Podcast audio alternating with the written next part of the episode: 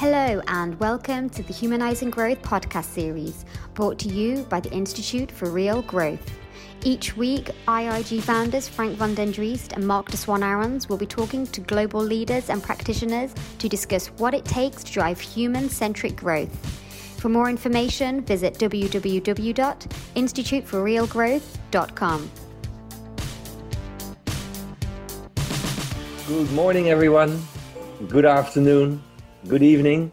This is Marc de Swaan Arons, and I'm very, very happy to uh, welcome uh, Keith Weed it's fantastic to see you. Where are you and how are you? I'm at my home in Surrey, which is just south of London. Uh, I'm very well. Uh, the sun has been out. It's a little bit cloudy today. The garden looks absolutely fabulous. Well, I'm in uh, Woodstock, New York, which is two hours north. the sun is out and the temperature is up. I'm, I'm very happy that we have the time today.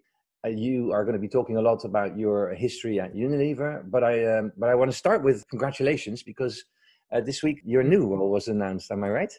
Yes. So, so um, I'm joining the board of Sainsbury's, which is um, a large retailer in the UK, mainly supermarkets, but it also owns Argos. So it's a combination of food and, and then also a sort of direct to consumer uh, electrical and, and uh, non food items. Oh, fantastic. And of course, you're also on the board of WPP, one of the uh, partners of the Institutes for Real Growth.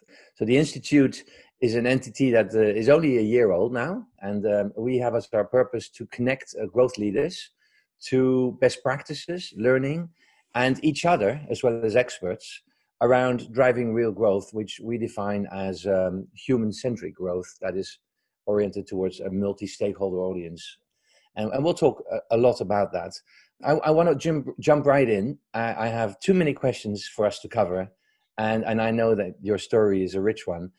Now, Keith, we've talked a few times over the years about your journey as a marketing leader first, and then as uh, your role as a, a, change leader, really, uh, a growth leader within Unilever. And I was um, listening back to uh, the last recording. You talked about uh, 2009, Paul Polman. He said to you, never waste a good crisis. And that was the start of a 10 year journey that we will be talking about now.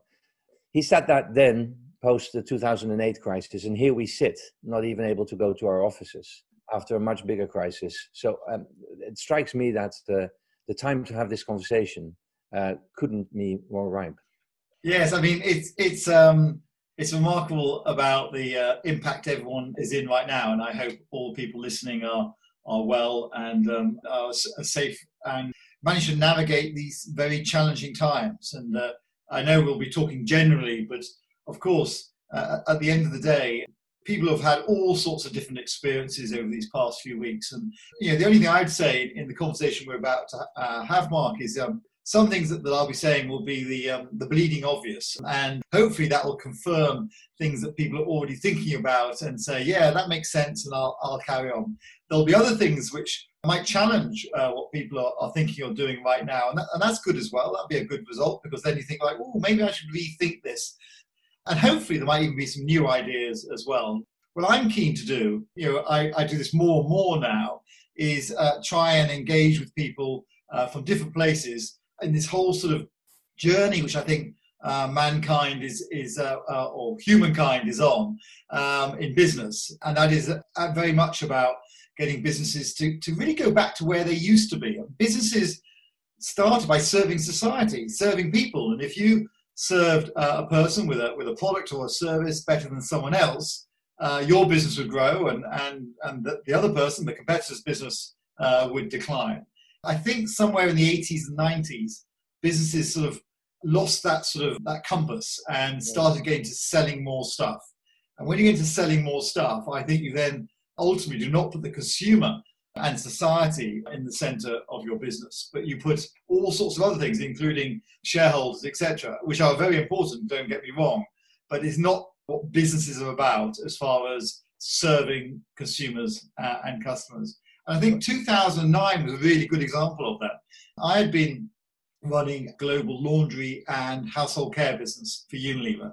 And it was a business that five years previously I was asked by the then CEO Patrick Cescau to turn around, one of those famous things. You know, it was a declining business quite unusual, really, because laundry is, is one of the cornerstone categories of Unilever. That's where it all started, you know, Lever Brothers. What was quite striking, the business was declining, household care, the home care business was up for sale.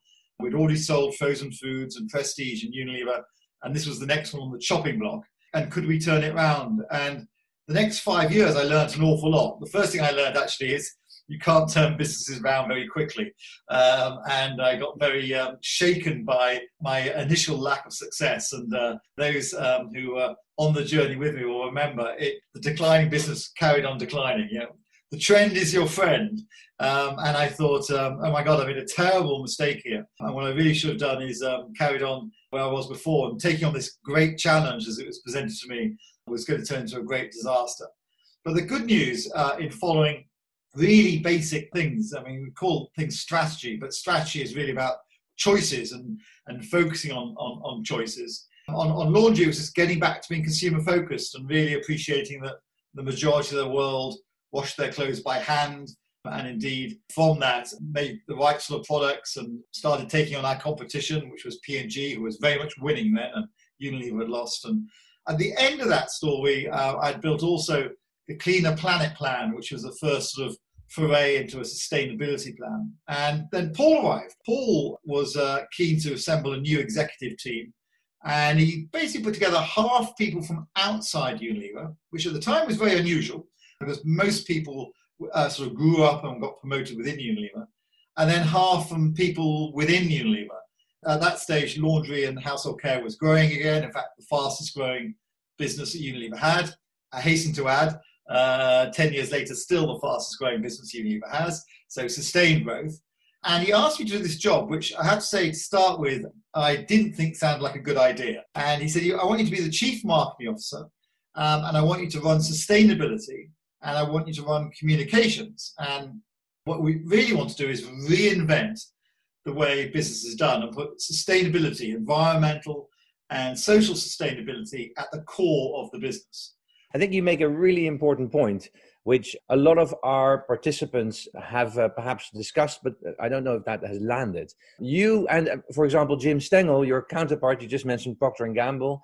You both, as well as a, a number of other uh, I would call them big CMOs, the Da Vinci CMOs, had had the marketing role, had moved on to a P&L role. In other words, you've, you've gotten your credibility as a business leader, and we're almost um, tempted back for a role which was called chief marketing officer, although I know there were some additions there, but was actually a much bigger role. How he enticed you to play that role is, is good for everybody to hear, but also to realize that there's two stages there. You've done the marketing bit, the functional bit, and now the, the brief was much bigger, wasn't it? First of all, absolutely right. You know, I'd run business. I'd run the UK business. I'd done a you know, global business. I hasten to add, you know, when Unilever was not doing well uh, in laundry, and, um, and hence we had to turn it around. That is when Jim uh, was indeed the CMO of, of Procter & Gamble. Um, I hasten to add, uh, Jim then left, um, and during my time, uh, it Unilever that got momentum and started uh, growing share. Um, so luckily, we never competed directly against each other.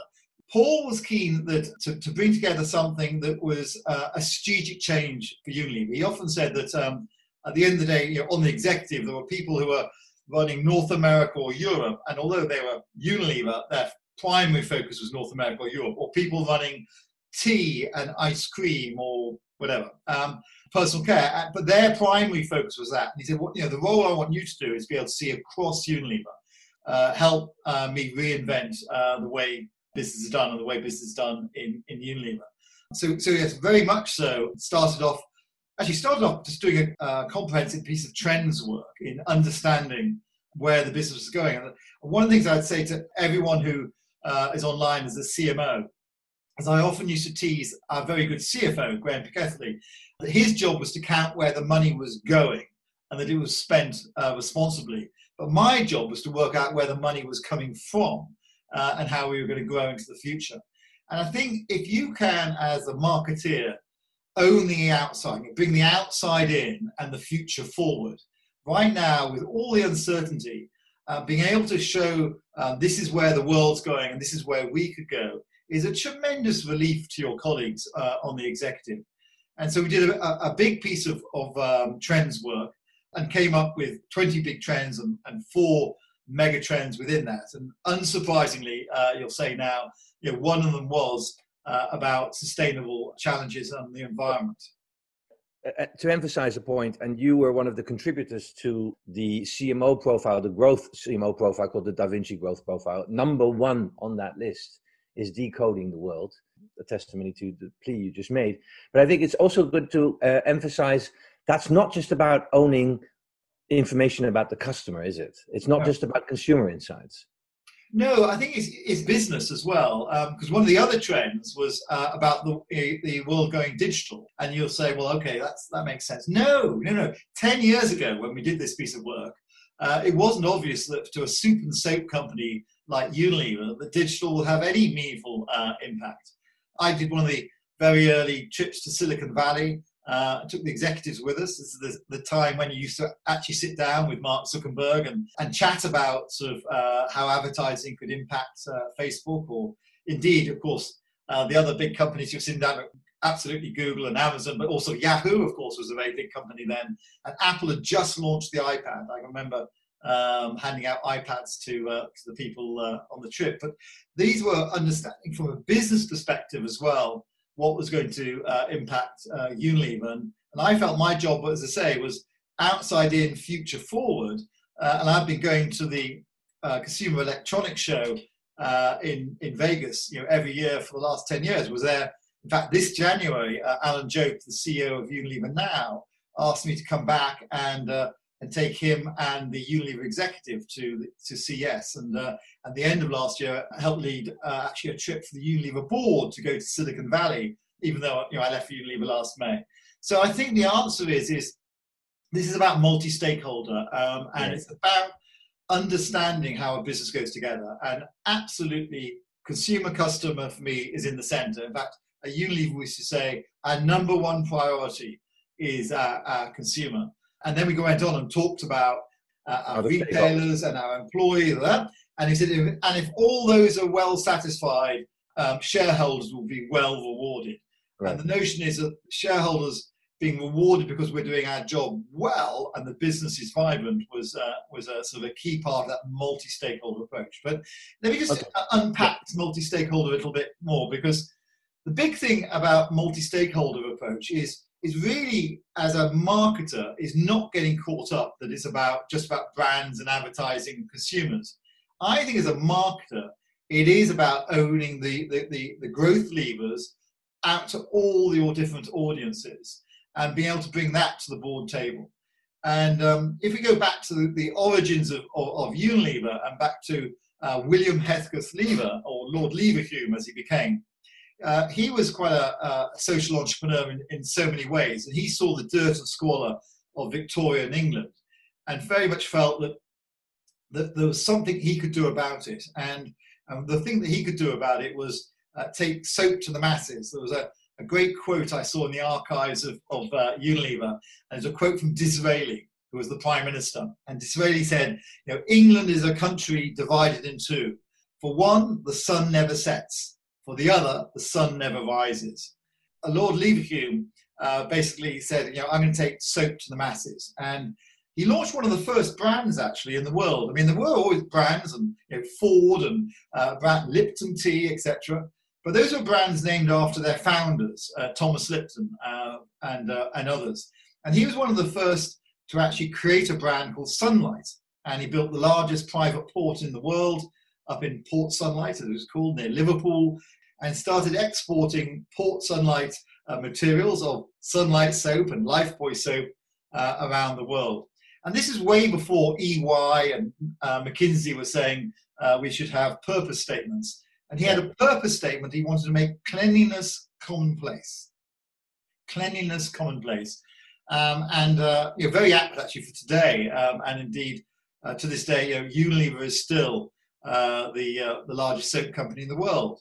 And um, it's interesting seeing the ads being done right now during COVID 19, um, and whether it's be Dove um, ads or Lifebuoy ads or whichever soap brand, they very much uh, talk to the benefits of washing your hands uh, with soap, which indeed is the first line defense. But then it says, but wash your hands with Dove or any soap. Um, and they even put logos up of the of the competitors. So they make it. Oh, haven't seen that. uh, much more of a public service. And I think what's good about that, it, it, then they're not sort of seen as taking advantage, but more service to society. Well, you know, I, I just wanted to chip in and add to that that um, we, you know, I've been based in the US now for um, 25 years actually. Talking about purpose, so often I find that Americans say, "Yeah, well, that's you know that European thing." Uh, that's they can do that, and, and and it's and it's absolutely not true. And, you know, exactly at the same time as Lord Lever was working up in the north of England, uh, Hershey was building a village which had childcare, which had education, which had safety. It's a, a blueprint. In fact, I, i'd argue, and you said that a little bit earlier, that was why people started companies to make a difference, not to make a lot of money. Uh, they did. They made money if they made a big difference, and somewhere we'll get to that. People and companies lost their way. But you know, this this this conversation in many ways is about codifying your learning because I believe, and that's why it's so special to have Paul next week as well. Uh, as as the IRG, we believe that there is a blueprint there. Everybody will have to do their version of it, but then there's something there to be emulated.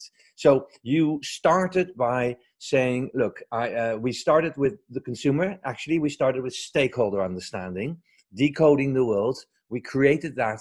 As a basis of a strategy process. And I, I'd love you to continue with that journey so that we really do hear that. The, the, the other sort of big trends, um, other than the uh, digital revolution I talked to, uh, about, uh, was people living differently. Um, so that, again, that's understanding uh, the big shift that was going on in the world um, and um, people moving into towns. Uh, if you move into uh, towns, you go from um, cooking squatting down on a fire to cooking standing up on, on liquid petroleum gas. And if you stand up you have surfaces either side of you and you have surfaces that need cleaning. If you go from uh, outside to inside you need toilets in, in towns etc so it was really understanding the big needs of the world um, and being able to build a business accordingly. But the one i would like to uh, emphasize a little bit which goes much more into the, the territory you're talking about was the, the needs to um, create a more sustainable world going forward. And I think whatever business you work in, this still remains a huge opportunity. And we created this thing called the Sustainable Living Plan, the Unilever Sustainable Living Plan, uh, which I and uh, the Unilever Sustainable Living Plan had some differences then, uh, and there are things, of course, much more common now. Ten years ago, but firstly, um, it was to look at the whole value chain. So this was saying we're not just looking at our footprint, we're going to look at our suppliers um, and you know, where the raw materials come. And we're going to look the other way, how our consumers use our products and dispose of our products. And we're responsible for the whole of that value chain. And still, actually, most businesses don't do that. More do, but most don't. So this would be like the car industry saying, we're responsible for the oil industry. I think that was a, an important part for Unilever because it really made us face into the issue about agricultural raw materials if we carried on the way we did, Unilever is the biggest tea company in the world, the world would run out of tea. There was not enough sustainable tea to uh, give everyone uh, a cup of tea um, into the future with another 2 billion people joining the planet. So mm. the thought about growing agricultural materials sustainably became uh, critical, not just because it's the right thing to do, but actually to, to future proof uh, the business um, not just looking at where the value chain before us, but the value chain after us, how consumers were using and disposing of the product was, was a part of our footprint as well. Uh, and in doing that, it really opened our eyes. And, and, you know, at the time, we were looking at about 7% of our agricultural raw materials being sourced sustainably, uh, and now it's virtually 100%. So you know, the, the journey of that 10 years was, was significant, but we did turn to our suppliers and say, look, we're on this journey, come with us. If you don't come with us, by the way, you won't be one of our suppliers in the future. So we gave people years and years of notice and worked with them to go, you can't just overnight say, you know, give me uh, at the scale of Unilever, you know, every day two and a half billion people use a Unilever product. So that scale, you can't turn it over overnight. Well, and you know, I, I, I want to bring something in that I know is important to you, and lots of people just don't know. When you when you say the word words become laden, and when you say the word sustainable, even if it's sustainable growth, it's translated to green. And um, I think an important addition to make is that you and you really broaden that definition of sustainability to include social. Maybe you could talk a little bit about that. I know it was later, yeah. and that was a very good point. When we started the Unilever Sustainable Living Plan, uh, just as that's good conversation, um, uh, thanks to me, a very good coach and interviewer here.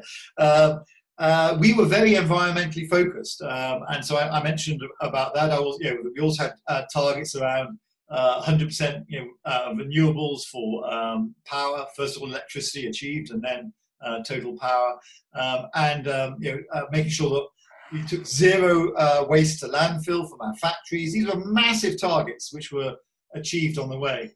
But also, what we realized was the importance of society. And in fact, absolutely to your point, it, it ended up being environmental, social, and economic sustainability.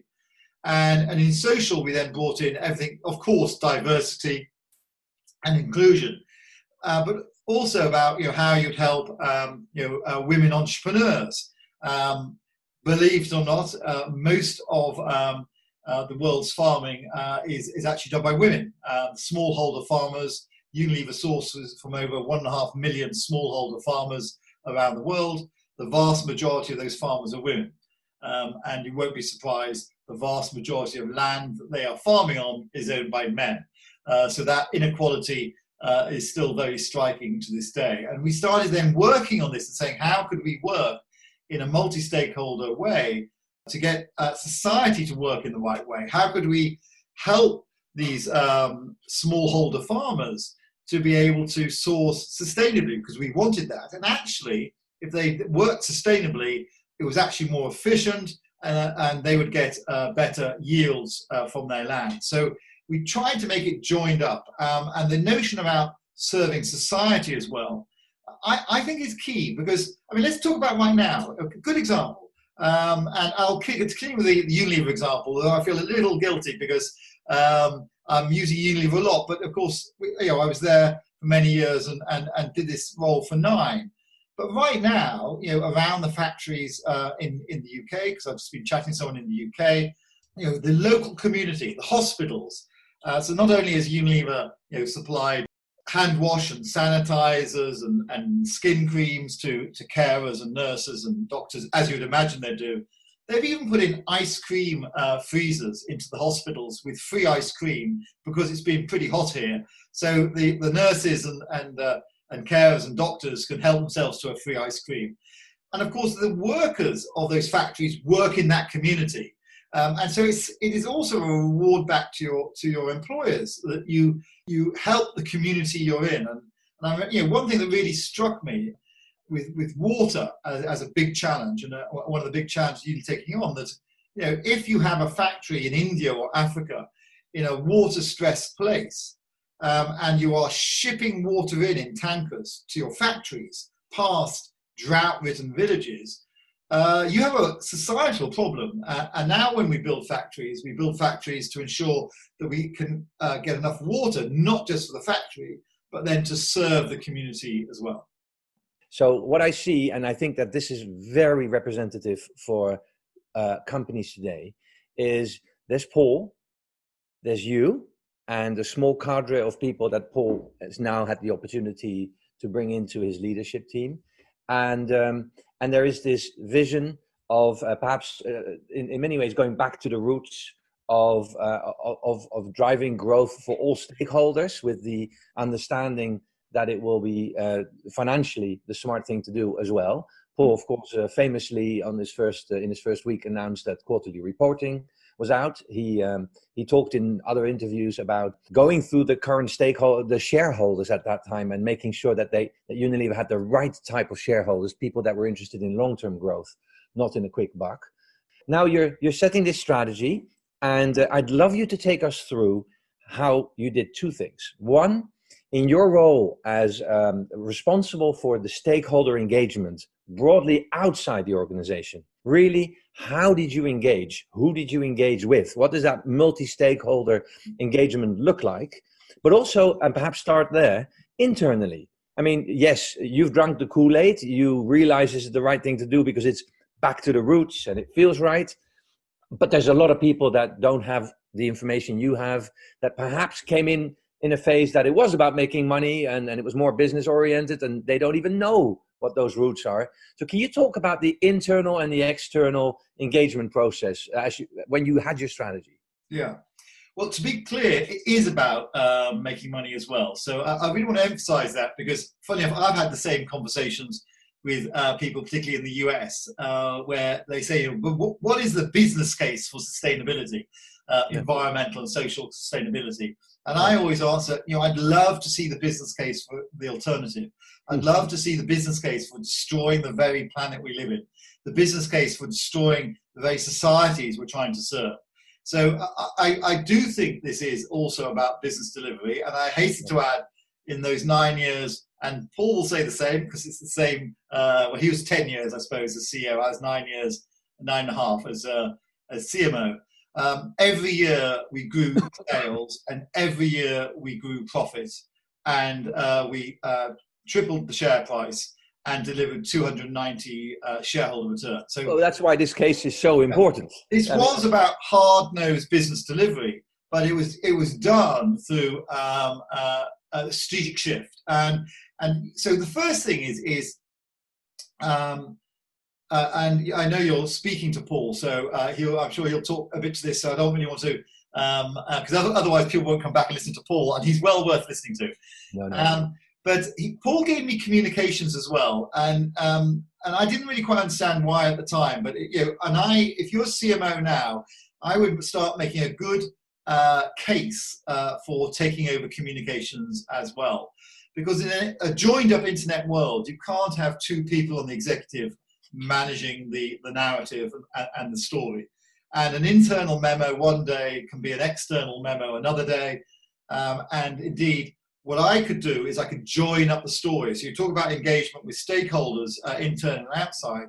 You know, uh, I got all the communications team, which uh, was was several hundred people, to report directly into uh, Sue Garrard and then into me. Um, and in doing so, we could very much um, get the discipline of a, of a single-minded story. You know, and Unilever's in 190 countries, so you can imagine the amount of external engagement. And I'm a great believer. One of the best ways to communicate to your internal audience is uh, through external communication. Because mm. if you say something, well, you know, Mark, you would say that, but if you read it in the Wall Street Journal, then it starts becoming, you know, the truth as such. So one of the uh, the exercises was to uh, really uh, leverage the joined up nature of marketing and communications uh, and to find a way uh, to, to deliver a very single minded message. Uh, and this was building on the, the purpose that Lord Leverhulme had about making cleanliness commonplace to say that we wanted to make sustainable living commonplace. And the idea that Unilever did uh, food and hygiene and cleaning and self esteem and and basically was the foundation of uh, everyday life. Uh, and hence, if we could offer consumers a sustainable way of everyday life, we would help sustainable uh, living. Uh, and then uh, that, that, classic thing about setting a, a vision and direction, absolutely, I couldn't agree with you more. It is then about engaging everyone um, uh, with huge repetition.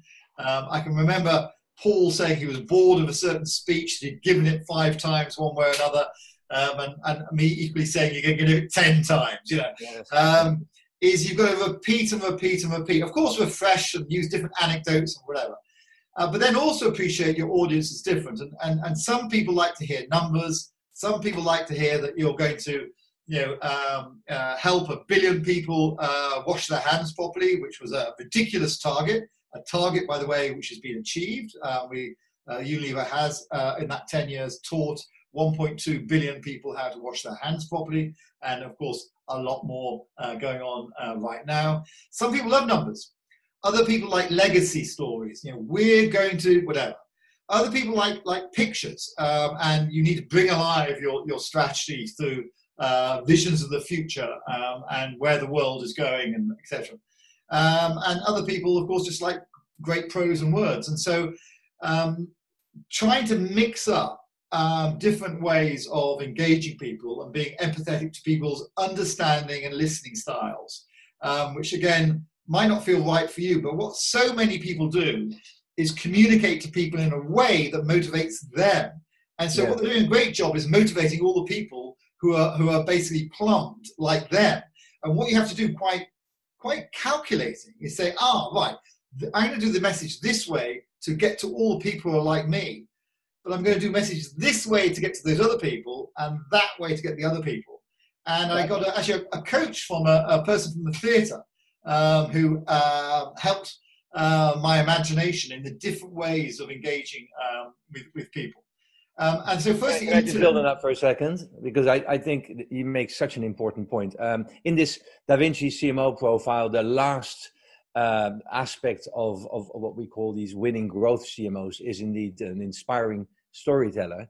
But inspiring is a is a caveat because it's it's a it's a qualifier because inspiring, as you say, to a financial uh, leader of a company, a CFO, is very looks very different than inspiring to uh, another marketeer or perhaps an NGO that you're talking to. In um, I'm I'm going to plug the uh, IRG program for a second now because what you've just talked about is such a good uh, testimony for uh, a piece that uh, has been um, contributed to the IRG program by Exeter, the um, senior leadership coaching company all the IRG participants, these are all CMOs and growth leaders um, from over 100 uh, companies around the world, uh, go through an exercise where they map their key stakeholders internally and externally and, and actually develop messaging strategies very specifically for key influencers. And, uh, and as you say, um, that sort of set of people you're talking to has, so, has become so much bigger. Last week, you will have heard that um, we spoke with Professor Michael Diamond, who is a marketer, but he's also a communications man. And he was making the point that, um, uh, yes, they need to come together, but not necessarily under the CMO. In, in B2B, you see that, that they often come together as a, under a CCO. So the B2C companies tend to have more. Um, but it doesn't take away from the importance of having a, an integrated um, uh, messaging strategy and that incredibly personal leadership that you need to um, adapt the message. Now, you ended up talking, I think Unilever at the time was 160,000 people.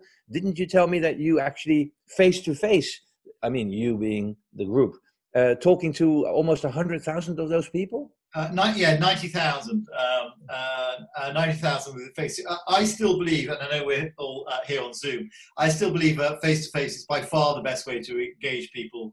Um. Uh, but also to then get people to, I'm a great believer in the good old fashioned cascade, um, and to get people then to pass the message on. Because the thing is, is, is um, uh, and the reason why cognitive therapy is so important, um, I don't know if anyone reads about this stuff, is um, we speak the truth. You know, person, you speak the truth, I speak the truth. So, um, uh, you know, if I think this shirt, shirt suits me, um, uh, and I tell myself that it, that's the truth, it suits me. Actually, it's my opinion. And, and if you uh, don't like this shirt, well, that's your opinion and you're wrong, Mark. But when we talk, we hear what we say. And because the way we're built, we believe we speak the truth. And so if you, um, that's one of the reasons why in cognitive therapy they start saying, you know, stop, you know, telling yourself that, you know, life's terrible because you keep hearing it and life is, and start trying to pretend happy and, and starting to talk and think about more positive things. And similarly, if you can get people to cascade messages and they have to stand up in front of people and say, this is the direction the organization is going and this is why it's important and and you know we collectively must do this not only are you passing the message on the person who's giving the message is being um, brought on board as, as, as, one of the disciples and uh, so how, how do you do that keith and, and this by the way is a question from annabelle jack she's one of the cmos on our program um, uh, how do you do that when the nature of the people that you're talking to as you just indicated, might be very different. Let's take the CFO. Yeah. Right. I mean, here you and Paul. Now, Paul had a financial background, I know, but he came from P&G and Nestle, a lot of marketing running through his veins. And how do you talk to the financial group around an inspiring strategy like the Unilever Sustainable Living Plan? So I think the answer is is you um, what you mustn't do, and this is also true uh, from a marketing perspective. You mustn't just hold on to your your metrics um, and and keep pointing at them and ramming them down people's throats. Uh, mm. you know, if they're important, of course, make sure you have those. But you need to take on the metrics of the organisation, and I think um, uh, owning the, the breadth of the metrics and talking to the breadth of metrics. I mean, I don't mean owning as in they're yours, but I mean putting them up and saying, well, this bit's working, but this bit isn't. Um, and I also believe that that level of transparency about owning up where, where things aren't working um, is um, uh, is important because it gives credibility when things are. So I used to you know quite willingly say, well, look, we're, making these eco efficiencies which are, are funding the you know, the USLP and and supply supplies uh, eco efficiencies uh, are, are good for the planet because you're saving um, uh, the impact on the planet, but you're saving money as well. But I'd equally you know, point out that you know, we said that we'd buy all our palm oil sustainably, and sustainable palm oil is a premium price, um, and uh, we have to own up to that premium and be really transparent about it. So part of it, I think, is being transparent. You won't be surprised. Uh, the CFO at the time says, "Yeah, don't worry, Keith, I'll take the savings, but I won't take the premium." Um, but I did try and say they have to come together, and one uh, Peter pays Paul. Uh, but I also uh, put a lot of energy on the marketing side to uh, to save money, and we saved um, you know, literally um, well, I say billions, certainly 1.8 billion over that time in, in in marketing efficiencies, and I think it was important to do that as part of the credibility. So I think part of it is uh, being just as willing to talk about um, cash flow um, uh, or just as willing to talk about the um, the savings program as the CFO. Ne- ne- never let the CFO um, own some metrics that they can then beat you over the head with. Um, if anyone's going to beat you over the head, beat yourself over the head um, in front of the CFO, and then you'll think uh, he or she will think you're taking it seriously uh, and, and, and, and seeing the full picture. Because marketers can pick and choose um, their data to to. We've been known to do that. So so let's get back to the journey. So you you're you're engaging internally. Can yeah. you talk a little bit more about the? So you you'd been a CFO a CMO functionally before, but now this was different because now you own comms. Um, and you were engaging with a, a much broader multi-stakeholder um, set outside Unilever. Talk a yeah. little bit about how that was. Yeah, so I mean, NGO. So when I first came in um, uh, at the very beginning, we had uh, people from Greenpeace dressed in orangutan outfits climbing on the front of Unilever House. I remember. Um, and um, uh, the line to me from my board colleagues, my executive colleagues, was Keith, sort that out. You know? uh, and this is all about palm oil, and this is before the Unilever Sustainable Living Plan. I hasten to say, wind forward uh, eight years when uh, Kraft Heinz uh, were making the very bold takeover bid of Unilever. Uh, and we had a very comprehensive plan to defend uh, Unilever. And week one was all about the uh, economic success of Unilever and driving value. And week two, which we never got to, but was going to be a communication about our values. So it's about value and values. And, and show the difference in, in change. In that week two, Greenpeace were going to come out um, in support of Unilever in that week too, which is would be extraordinary. Greenpeace supporting a multinational, but what they're basically saying is we want more multinationals like Unilever who are trying to make a positive difference, even though they'd agree uh, very quickly that we're not getting it completely right, and I would say that as well, rather than you know multinationals have a, a different point of view. So yes, I went out to meet Save the Children and UNICEF, etc. I started the Unilever Foundation um, to be very proactively uh, engage um, uh, different stakeholders, uh, and did a lot of listening. I mean, you, you've got to listen, listen to understand, not listen to be seen to listen, but listen to understand. And we invited them in, and and we used to report every year the progress we were making against the Unilever Sustainable Living Plan. Uh, you won't be surprised, all the success and achievement metrics were presented by Paul, our CEO, and all the targets we were missing was presented by me. Um, No, you, know, you make such an important point. I wanted to actually, I, I want to stand still on that for a second. You remind me of a conversation that I had with uh, Tex Gunning, who um, went on to lead the world's number one or two paint company, which is an incredibly polluting process. I mean, paint factories are not pleasant places to live around, I can tell you. And he talked about, the, and this is also uh, over a decade ago, but he talked about engaging with the NGOs that cared, and there were lots of them, around what uh, this industry was doing and saying, look, people need paint. There's lots of reasons why you need paint. If you don't use paint, your buildings collapse, your wood rots, and all that. So there's very good functional reasons for using paint. And we agree that it doesn't, um, that, that, that there is lots of polluting consequences, but we want to get better. And so on this point of transparency, again, I think there are many parts of the world where people, and perhaps this is personal, feel they can't have the conversation until there's good news And I think the bigger point you're making is no, start when it's bad news. Start when, uh, but with full transparency. As long as you're willing to go the journey, that there has to be effort and intent and improvement on that journey. But start with transparency, right? Uh, the answer in, in the question. I think what you have to do is uh, set bold ambition, uh, ambitious targets, and then be very transparent. I can remember uh, at that very beginning the Unilever board saying, "But hold on, we're setting targets we don't even know how to to achieve." And I said, "No, we don't." And some we won't achieve, but others we will. And, and we did surprise ourselves. Some ones were much easier to achieve than others, and and some we I don't think we'll ever achieve. But the NGOs never gave us a, a seriously hard time because at the end of the day, we said this is where we're going. This is directional. This is what we're trying to achieve. And we had 50 time-based targets, and you can track our progress. And and when we were missing targets, we'd say, look, could someone help us here? We don't know how to achieve this target.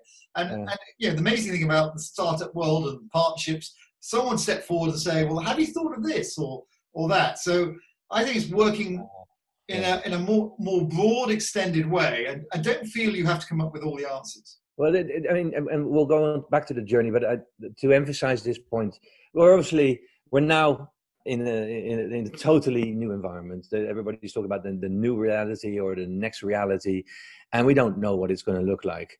But we did a poll among the IRG participants last week, uh, a good uh, 60 of them, uh, and, and we asked to what degree will your future strategy uh, be more human centric, multi stakeholder centric? and uh, it was 78%. People said that not only was there uh, more of a sense of understanding of the importance of human centricity, but also a willingness now to insert that into the strategy. But I think people don't know how. And what you're saying is, doesn't matter that you don't know how, but if you are true to the intent and you're willing to be transparent and engage, people are actually going to help you. It's back to the open innovation of Procter and Gamble and your foundry. And so, if you state the intent, people will come with answers that you haven't thought of. And anyway, I want to get back to your journey. So, big bold vision, what do you want to ever call it? Strategy, vision, purpose, you know, name something you want to go after. The next thing then is to, of course, you know, develop a plan uh, against that.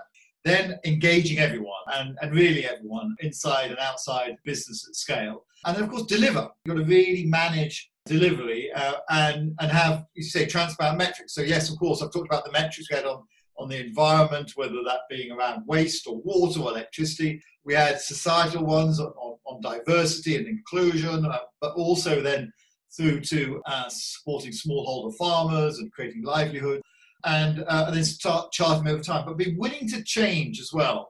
I know uh, we got accused occasionally of changing metrics because they were t- too difficult to achieve and we're ducking. We say, well, absolutely, uh, we haven't been able to achieve this, but be mad to carry on doing something like that. So we're going to change to do that instead.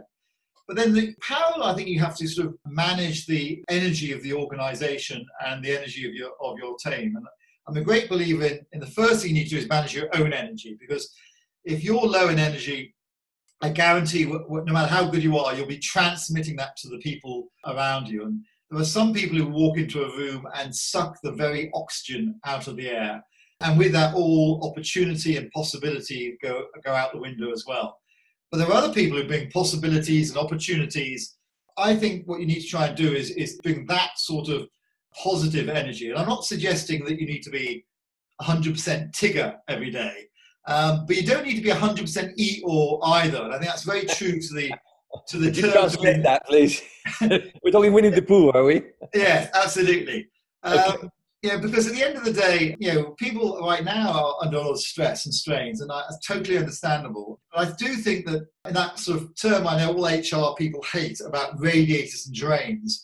Uh, of course, we're all a bit up and down at different times, but be you know more of uh, of a radiator and less less of a drain in, in, in managing the dynamics. So looking at the plan and trying to find the positive way forward and engaging people on that journey. I'm a great believer that leadership is, is helping people be at their best more of the time. And what we all are is, we all are a bit brilliant, a bit mediocre, and a bit shitty.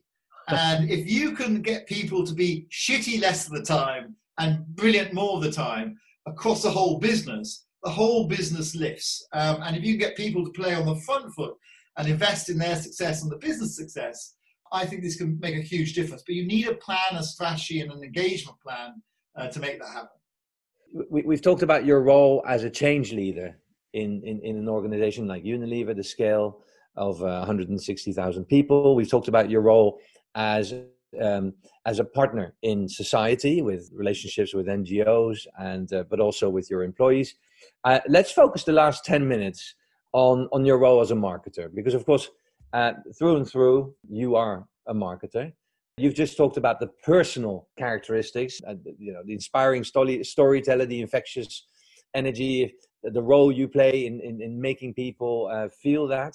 Let's talk about the functional side. I mean, a lot has changed, and you've been on the forefront. You've been, I think, you were voted world's number one marketer uh, in every organization that I've ever heard of over the last few years. And now you're moving on as a board member, and uh, and I'd, I'd love your reflections for our audience. These all, you know, CMOs and CMO minus one level uh, or growth leaders that are trying to achieve change. But if you go to the function of marketing, what do you think are the key qualities for a CMO to succeed in the next few years? Well, I think the first and most important uh, for any marketer, but I would say business person um, as well, because I actually a good business person is actually a great marketer, um, and because they are interesting consumers and customers. So the first and most important thing I think is about being curious. I think curiosity is the most important thing, um, and being curious about what's going on in the world and how you, your brand, your service uh, can can can uh, uh, achieve um, a future which is has a more positive impact uh, on the world and on people. And you know, curiosity. One of the first things I do when I visit someone's house is I go to the bathroom um, after you know don't want to look, I go to the loo straight away, lock the door, and open the cupboards, um, and uh, just see what they've got in their cupboards. Because get, um, get a lot of invitations, do you? I think market's being curious about what's around you. And of course, you've got to be big market research reports, but you can also talk to friends and families together. So the first thing is, is being curious. I do believe being um, people focused, put people first, um, and and real people. You know, people aren't a, a head of hair uh, looking for a shampoo or a pair of armpits looking for deodorant. They're real people with real lives, and understanding those dynamics would be another key important one. I do think building brand love is critically important um, and branding as a mechanism as differentiation if anyone follows me on twitter uh, that wonderful youtube clip that puts all the covid ads together that all look the same uh, you know yeah. zero differentiation so building brand love and brands with purpose is a, a fantastic way of, of, achieving that and then last but not least before i get onto the, the measures and, and, and delivery bit but from a marketing perspective it's about unlocking the magic um, and realizing that marketing is art and science. It is creativity and effectiveness. It is magic and logic. And, and more than ever, I mean, we need to get more magic and be more creative to break through the clutter and get noticed. But we need to put more logic and leveraging data and insight. And that's more possible than ever before. And, and building the people data centers, 33, I believe, now in, in Unilever, to continually scrape the social network to give deep insight, to carry on feeding those very trends that I think uh, really helped Unilever is hugely important. And then the measures, I think the measures are, are actually internal on the capabilities of your people. You don't have to be a brilliant marketer to be a brilliant marketing leader, but you have to surround yourself by brilliant marketers. I think you have to be a very good marketer. And I really believe you know, committing to training and committing to coaching you don't, you've never seen a football team that sits around eating uh, chips and drinking beer all week and then gets up at the weekend and give it a go. No, they train, they coach, they build skills. But somehow in business, that's all seen. I don't have time for that because I'm too busy. So yeah. I believe building skills, especially for marketers in this ever-changing world, you're very quickly out of skill. And that's why I think you know, marketers do need to tweet and post because they do need to watch TV and cinema, and they need to live the life their consumers are, are living, and and that capability bit's important. And then the other measure is, uh, I think you have to have measures of yes, distribution and penetration and uh, and repeat, and through to the business ones of cash flow and profit and turnover, etc. And if you can do uh, the metrics bit and then the capabilities bit, um, I think you can unlock the potential of your marketing team what you just said, in many ways, you made a plea for for continuous learning, for curiosity, for development, not being too busy. You mentioned your own trips to Silicon Valley when no one else was going there. I know Jim Stengel was the one that really, I think we both give him that credit for that, was, was the one that taught marketers, senior marketers to go to Cannes, which until then had been just a, a party for creatives. Now it became a learning place and a, and a real, I think, source for inspiration for all marketers but you're bringing two sides together. I was talking to Raja of uh, Mastercard, who now is uh, the chair of both the ANA and I think the WFA too, and he's he's known for when he got his new role for saying, "I'm going to learn from everybody for the first 50 weeks, and I'm going to I'm going to learn every week because there's so much new in marketing for me."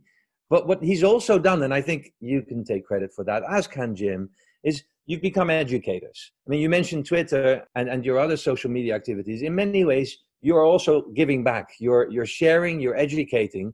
And, uh, you know, I was talking to Antonio Lucio about this. We have such a, as marketers and as a marketing leader, you have such an education role among the non marketers, but also among the marketers, don't you? Absolutely. And, and, and I do think social media is a great way of, of, of sharing those. And, um, I, I, and I can't be talking total rubbish, but I'll let you be the judge. You know, uh, I have managed to get a few uh, a few hundred thousand followers, but what I try and do is pass on uh, interesting things I see or interesting things that, that, are, that are going on, and it's in a way you could never done before. I mean, it was it was quite difficult to do continuous learning. Uh, you had to be a, a real student and, and, buy books and all that stuff. But now, actually, if you just graze a little bit, um, you can pick up all sorts of different insight, and and also at the same time, you know living the space and, and be, being a, a person that understands from others as well, because we're, we're all still learning. You, you make a really important point. It's probably a good closing thought. A lot of people talk about the importance now of right brain and left brain, data and creativity, and you've mentioned that uh, as well. Many people talk about that, but um, and, and we captured that with the sort of Da Vinci shortcut. But what a, not a lot of people know is that Da Vinci was both an engineer and an artist, but he was also one of the founders of the humanist movement. Satya is a humanist. So many of the big leaders, and I would say that you, with all your work at Unilever, have brought back the focus on the human across all stakeholders and your colleagues and the organizations you work with. And that's so much bigger than the customer or the consumer. It's the humans you work with. And, and Keith, I think everyone listening will take away from this not only that it's possible, but it's been done. The data is there. The results in business results are there. And, and I think you've, you've paved the way for many to follow. So I really want to thank you for your uh, willingness to share not just what went well, but also what didn't. On behalf of everyone listening, so many thanks. Well, uh, th- well, thank you very much, and thanks so many uh, people to to uh, join. But uh, the one thing I'd like to leave you one thought. Um, you chose to become a, marketer, um, and that's why we're talking about marketing. Um, you didn't choose to become an accountant or an investment banker or a taxidermist or whatever. Being a marketer is fun. Um, it's, uh, it is about curiosity. It is about serving people. And I think we've got to remember more than ever right now, have some fun doing all this. I, I'm a great believer that miserable people deliver miserable results. And marketers should bring some fun uh, and some excitement into business. Through that, yes, of course, we'll bring uh, growth and we'll serve consumers better, but we'll bring a little bit of uh, hope and energy as well. Keith, wonderful talking to you. Everyone listening and viewing, thank you. Keith, all the best. Thank you.